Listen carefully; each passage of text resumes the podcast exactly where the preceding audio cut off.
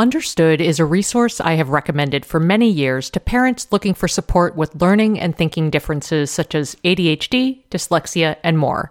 And I'm subsequently excited to tell you about their podcast, Understood Explains. This season, the show is hosted by teacher and special education expert Juliana Urtubey, and it's all about how to navigate individual education plans, also known as IEPs. They cover topics such as how to tell if your child needs an IEP, common myths about special education, and the difference between IEPs and 504 plans. I love how Understood Explains breaks down the overwhelm by unpacking an important topic each season and then drilling down further into key basics in each episode. Most episodes are between 10 to 15 minutes, and episodes are available in both English and Spanish. So fantastic, right? To listen to Understood Explains, search for Understood Explains in your podcast app. That's Understood Explains wherever you get your podcasts.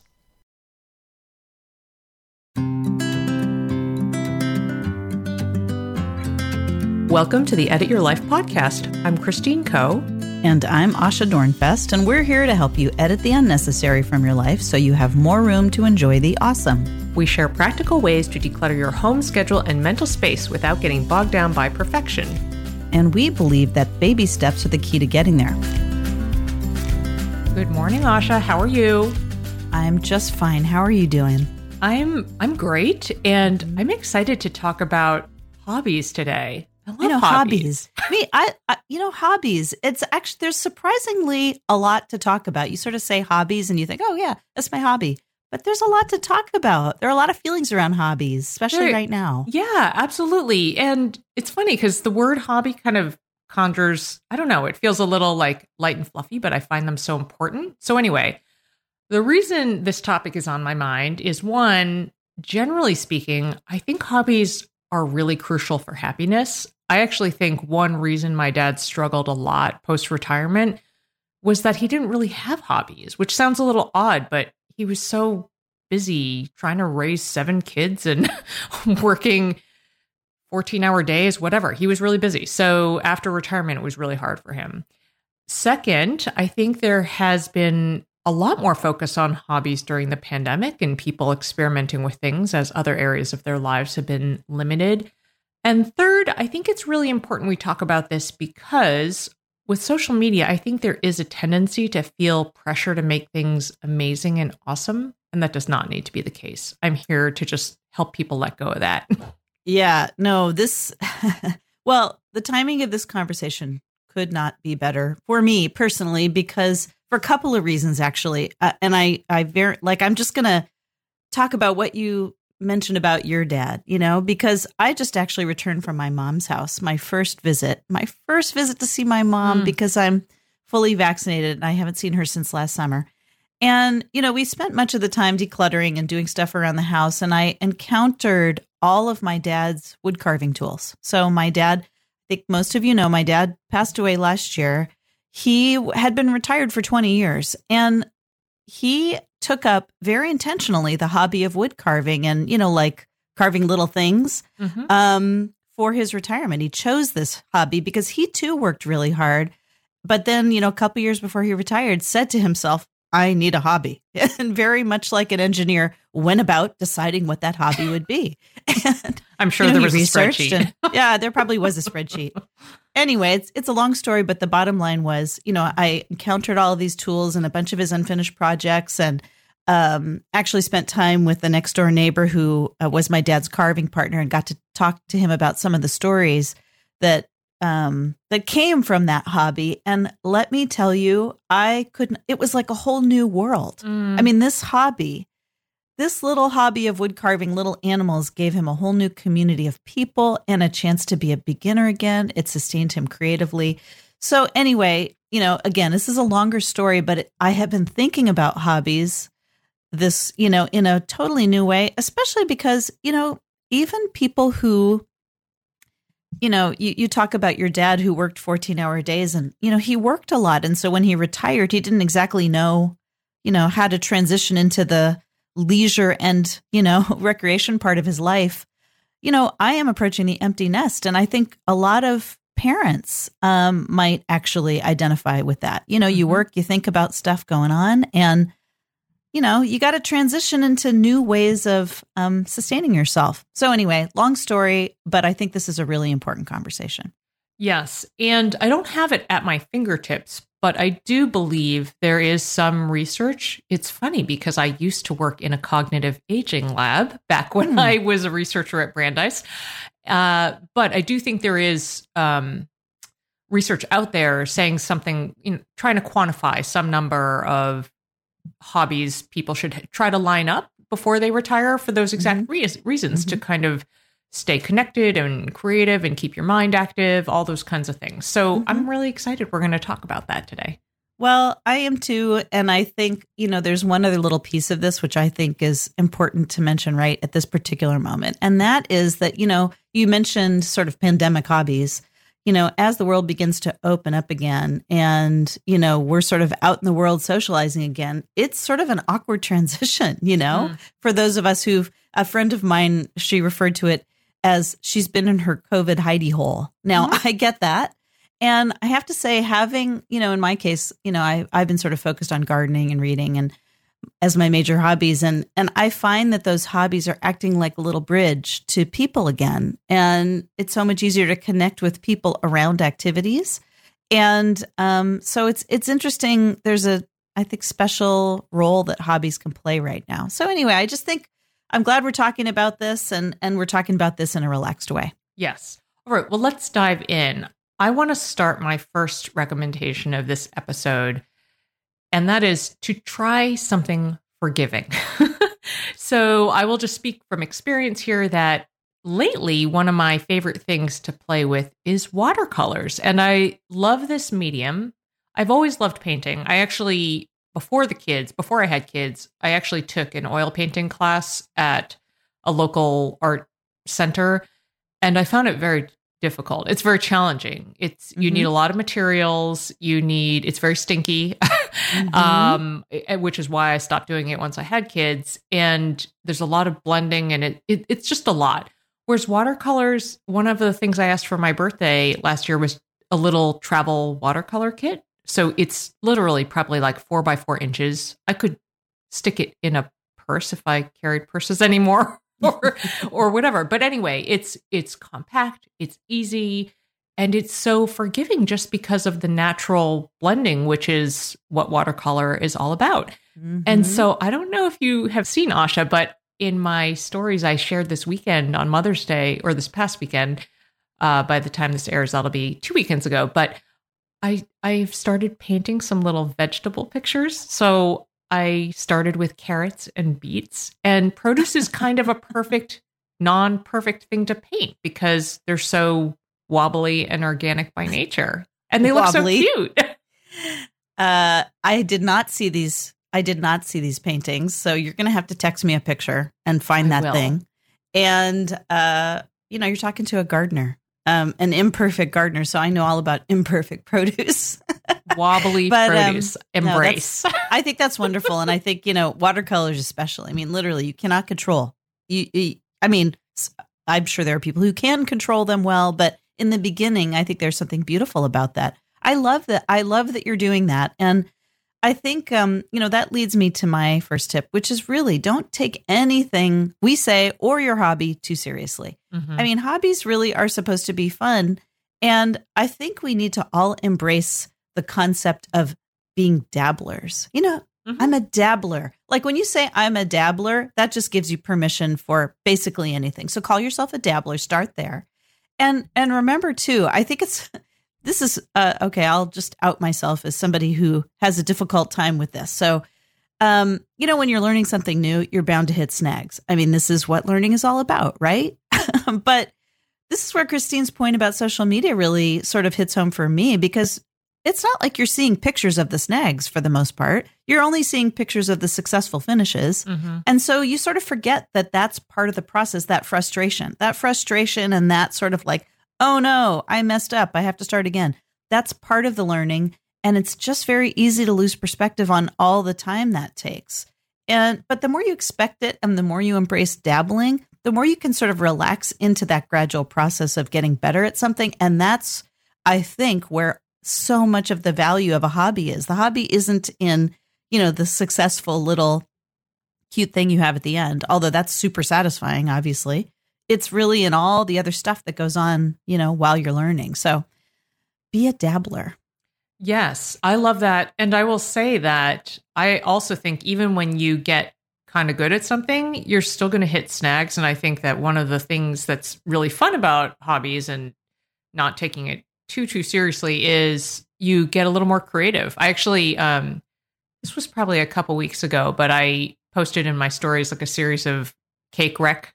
I had a cake wreck situation and ended up posting how I fixed it. But it was sort of funny because, this was the lemon coconut cake I made, which became totally accidental because all of a sudden my frosting got super chunky, which gross. Anyway, so people really appreciated me sharing about the wreck side of things because, you know, the finished product looked great, but it was good to see the process along the way. Mm-hmm. Yes, absolutely. Okay, well, we have a lot more to chat about. We will continue that after a quick break. Especially in this digital age, since we're well beyond handwritten journals and letters to convey history, the preservation of stories is so important, especially from the moms and mom figures in our lives. And if you've been looking for a way to collect those stories but aren't sure how to start, I have a recommendation for you.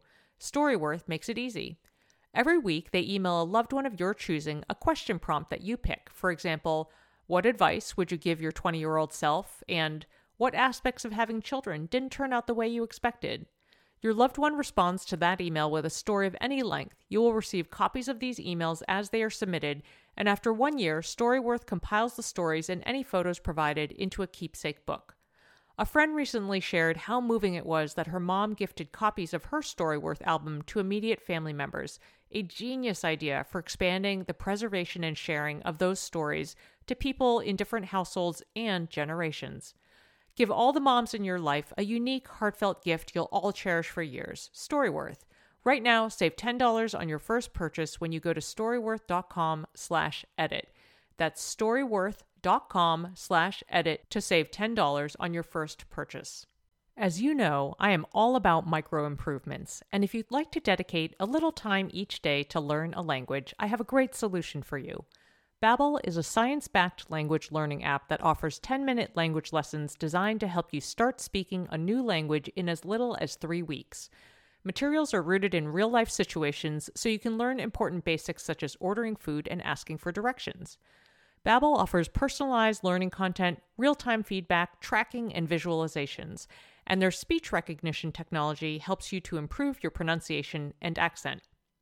No matter what level you are looking for, casual, intense, or something in between, you can enjoy app lessons, podcasts, and live classes from the comfort of your home on your schedule.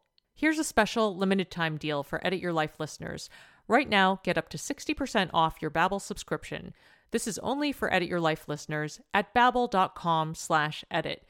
Get up to 60% off at babbel.com/edit. That's spelled BABBEL.com/edit. Rules and restrictions may apply. Okay, we are back, friends, and we're talking about hobbies and how to embrace them and be imperfect and wobbly and wonderful. And my top recommendation to start out here in this section is to start with a kit. I love kits. They are so handy when you want to try something new, but you don't want to invest a lot of time or money in all the startup supplies. So one way I have done this recently is with embroidery kits where I didn't even know how to buy all the right colors and all the hoops and fabrics and all the things you need. So I will link up. I have to look it up to remind myself where I got them. I think it's Stitched Modern, but I have done some wonderful kits through embroidery. And more recently, my latest kit, I'm using air quotes because I don't even know if you can call it that, is a mushroom growing starter block. I have to see this. Oh, well, you should look at my, I should start a highlight in my Instagram stories because yesterday I filmed mushroom a whole bunch of video about my mushroom starter kit, but I want to eventually learn how to grow food and plant it from seed and all this stuff. I don't really have a lot of space for that. Nor do I have a lot of time. And so I ended up learning about these mushroom starter blocks from my CSA and I ordered one. It was only like $40. It's Fat Moon mushrooms or Fat Moon Farm mushrooms. I'll link it up. And it could not be easier. You like spritz it with water. And within 5 days, I had like a 3-pound harvest of shiitake mushrooms. Are you kidding me? 3 pounds? Unreal. And yes, there are going to be 2 or 3. There's going to be another additional or second. They call it a flush, where it lies dormant for a week and then it starts to grow again. But yes, the first runoff was insane. And it was so satisfying. Okay. 2 things to know about me. One is I love mushrooms. I love to eat them. I love to look at them. I love mushroom art. I love mushroom like cards. I love the way they look. I love mushrooms. The second thing is the movie Fantastic Fungi or Fungi, depending upon who you are, is one of the most interesting movies you've ever seen. And if you watch that movie, you're going to fall in love with your little mushroom growing block even more. And you're going to be like, oh my God, it's my friend. So watch Fantastic Fungi or Fungi. Okay. I love the idea to start with a kit. I have done the same myself, although not a lot. But I do want to, actually, I have a friend who has done this with great success. My friend Erin somehow or another finds the most beautiful paint by numbers kits, like fancy paint by numbers kits. And if you look at the finished painting, you cannot believe that they are paint by numbers. I think she's done something like 10 of them. These beautiful, like just ornate pictures of birds and other things, like things that she has now hung on her wall. That's how nice they are. And she said it has just been her meditation and she has absolutely loved it. So there are some really great kits out there, not just the stuff that we played with as kids, you know, like paint this sailboat. Like, and you know, can still see the number underneath. Yeah, exactly. You know, with the little tiny pots of tempera paint. Remember those things? Yeah. You flip the top. No. There's some really great kits out there. My cousin does something called diamond painting where you like stick little tiny stickers. I mean, there are all sorts of interesting things that you can do. So yeah, do some Googling. Yeah, cool. All right. My next tip is to find a partner or a mentor. Now, I am a person who loves to do things with people, and I find that my learning increases. It just becomes more fun and interesting for me. And so a partner or mentor can come through a class. That's how it worked for my dad. He joined a wood carving group, you know, like at the local senior center, but you know, classes, even Zoom classes are great. You could listen to a podcast. You could find somebody on YouTube who's doing what you want to do, or you could even, you know, gather a group of friends and say, hey, let's all plant some seeds together and swap them. I mean, it's amazing how an activity can knit people together, especially, you know, again, when we're sort of awkwardly merging back into social traffic. Merging into social traffic. Yes. Awkwardly merging. Let's embrace. Okay. Well, my next recommendation is actually, I love this one so much because it is to give yourself an out. So people who know me or, you know, follow me online or whatever know that I read a lot. I love reading. It is my escape. And I used to feel a lot of pressure around finishing books I started, but no more. I don't remember when I started this. I think it was sometime during this pandemic, but I decided that if I'm not into a book by page 50, it's okay for me to let it go and move on to another book, because I have had so many books where I've just struggled my way to the finish. And then at the end, I'm like, this wasn't satisfying at all. This was terrible. So this was really helpful because I found that, I think it was February, I probably false started on like 5 books and just could not get into any of them. I didn't even make it to page 50 on all of them, but it was just very liberating. And also this is because I use my library system aggressively.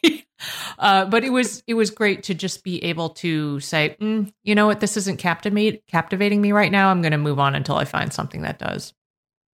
Oh, okay. Yes. Embrace the value of your own time and your own delight. You know what I'm saying? Like, you're doing this for you. You're not doing this for the book. And, you know, I think that's really great. I think you, again, can embrace dabbling. You know, if you try a hobby for a bit, you know, you got to push yourself through those initial snags. But then if it's still just not working for you, like that actually happened to me with crochet. Like, I love crochet. I like crocheted things. I like the idea of crochet. Everything about the concept on paper really worked for me. I like going into yarn stores, the whole thing. And I started crocheting, and I crocheted for quite some time. And then at a certain point, I just said, you know, I'm not enjoying this. It's just not fun for me. And there were things I enjoyed about it, but not enough to keep me going and to actually spend my time trying something different. So, you know, again, there's opportunity cost when we do stuff that it's not really working for us. So if a book or a hobby's not working for you, you know, keep looking until you find something that does. And, you know, or maybe it works for you for a month and then you want to try something else. Yeah.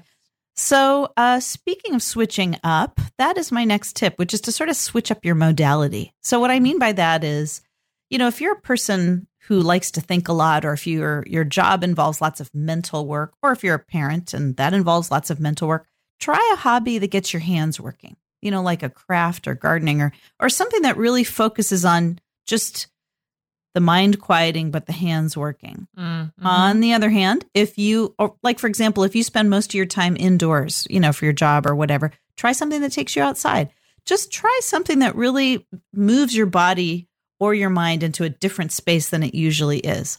This has really been a revelation for me because, you know, just pursuing that balance. I mean, I think it's sort of a myth, actually, that our bodies and our minds are separate, but I think it's a helpful way to think about things.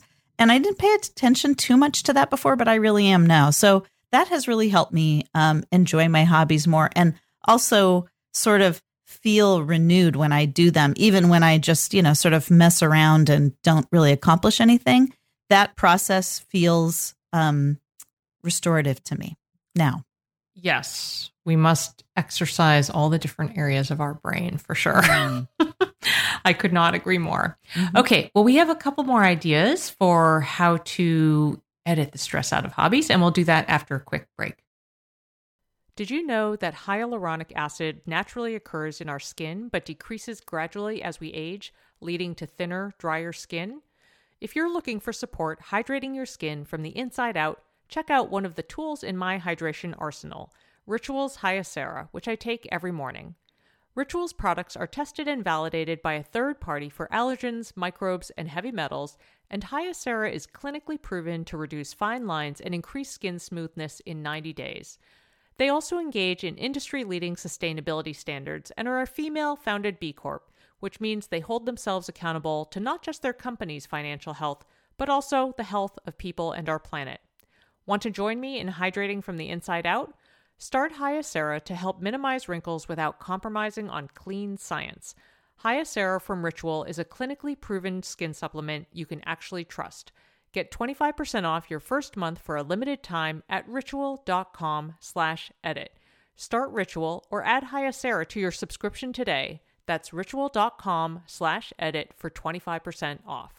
When it comes to raising kids, there's so much to consider. Things like, what do we feed them? When do we feed them? How do they sleep? What does it look like to raise kind kids? How does their nervous system work? How do I keep myself calm? What are my triggers? There's so much that comes into play, and we are distilling all of that information for you at Voices of Your Village podcast, where we bring experts in the field of early childhood and education and psychology and across the board so that you don't have to comb the internet for information. You get to show up and hang out and have shame-free, judgment-free conversations and insights into what it looks like to raise kind, empathetic, emotionally intelligent humans. I'm Alyssa Blask Campbell. I have a master's degree in early childhood education. I'm a mom of two, and I am walking this journey right alongside you doing this work. Come hang out with me at Voices of Your Village, and we can dive into real conversations with actionable tips. Hello, friends. We are back and we are talking about hobbies. This is so fun. I want to go paint a picture of some wobbly produce, Asha, like ASAP today. Uh-huh. All right. Well, the last thing I want to talk about in this episode is to not feel or to resist the temptation of making a hobby that you're good at a hustle. And so, a hustle, by a hustle, you mean? Turning it into a business. Yes. I mean, if that's the goal and you want to do that, great. But mm-hmm. I'll just use a concrete example I've mentioned here before, which is that I love making cakes. I am very meticulous at it. They usually come out pretty well. Mm-hmm. And anytime I share about one, somebody says, you should make a business. You should start a business. And my response is, I have enough businesses.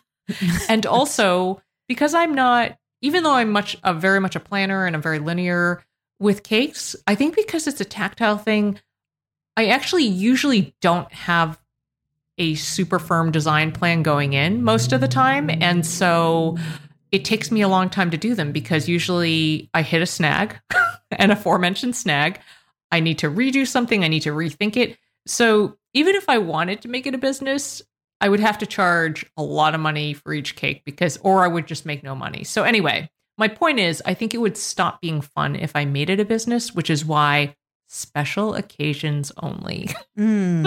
Okay. I'm really glad you talked about this because, again, I think that, obviously well-meaning folks, appreciative folks are saying you should start a business. I mean, that's such a natural thing to think. And, for us as humans, I'm talking about you, me, and everybody listening to this, let's embrace the great value of fun, fun and just a creative pursuit that you can lose yourself in.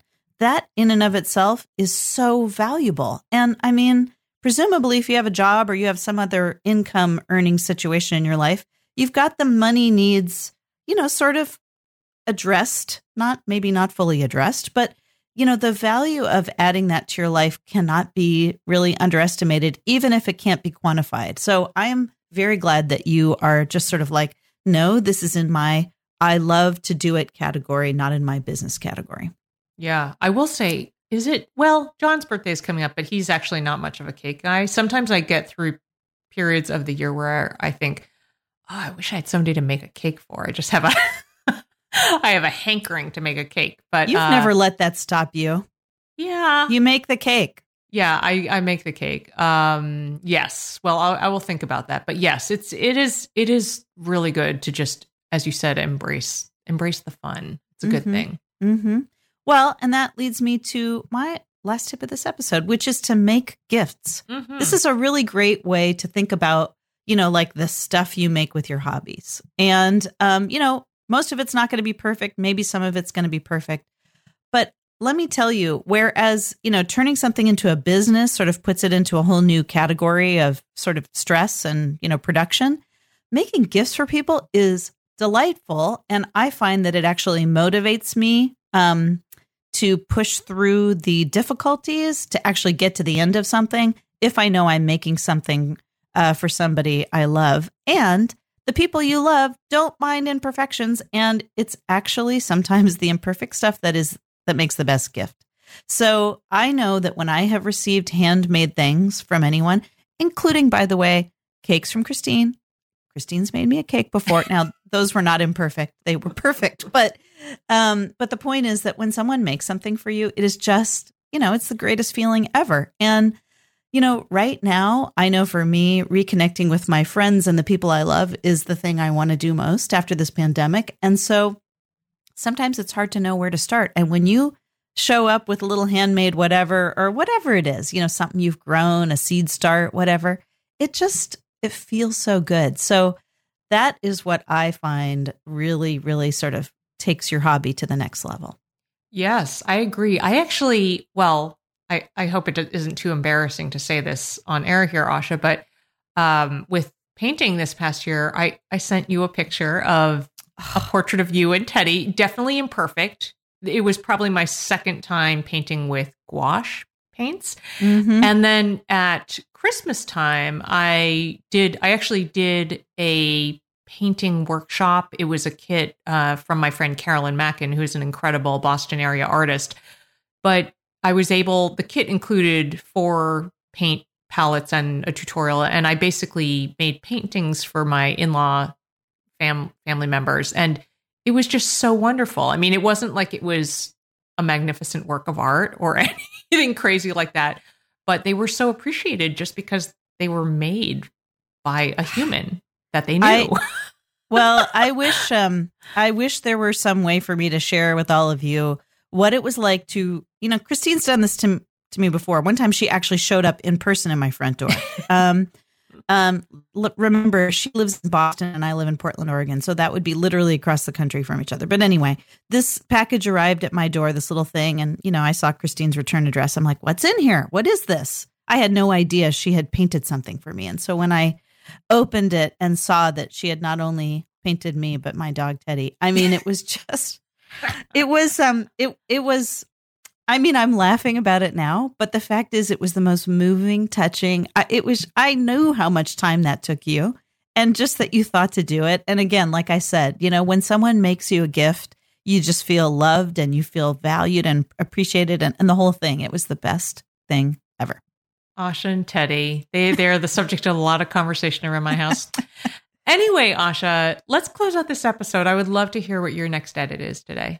Okay. My next edit is to research local classes or workshops. Just see what's out there in your town, like even 1-day intro workshops or virtual or in person, depending upon what's going on in your life. I tend toward local things because the great thing about local workshops is that it can often lead to local friends or coffee dates or just other local resources. But obviously there are lots of 1-day workshops on the internet.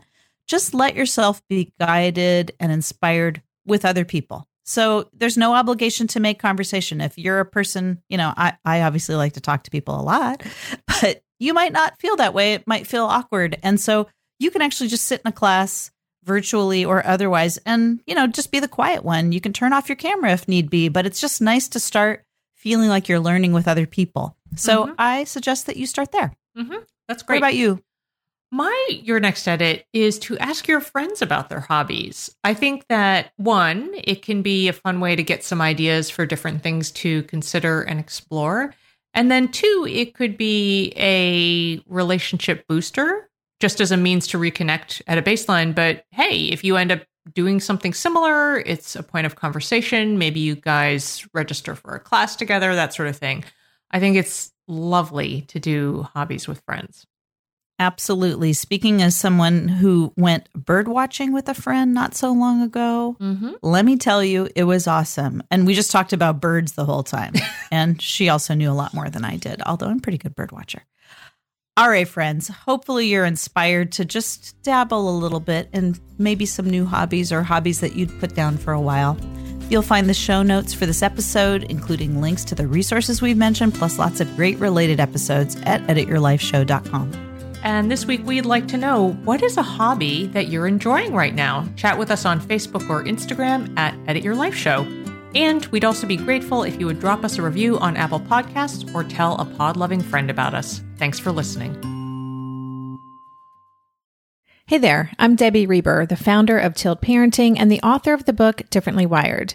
The mission of Tilt is to change the way neurodivergence, whether that's having a learning disability, having ADHD, being gifted, autistic, or some combination of all of the above, is perceived and experienced so differently wired kids and the parents like us raising them can truly thrive. On the Tilt Parenting podcast, I get to talk with authors, therapists, educators, and parenting experts who are committed to this mission. I ask the questions my listeners are most curious about when it comes to supporting our kids.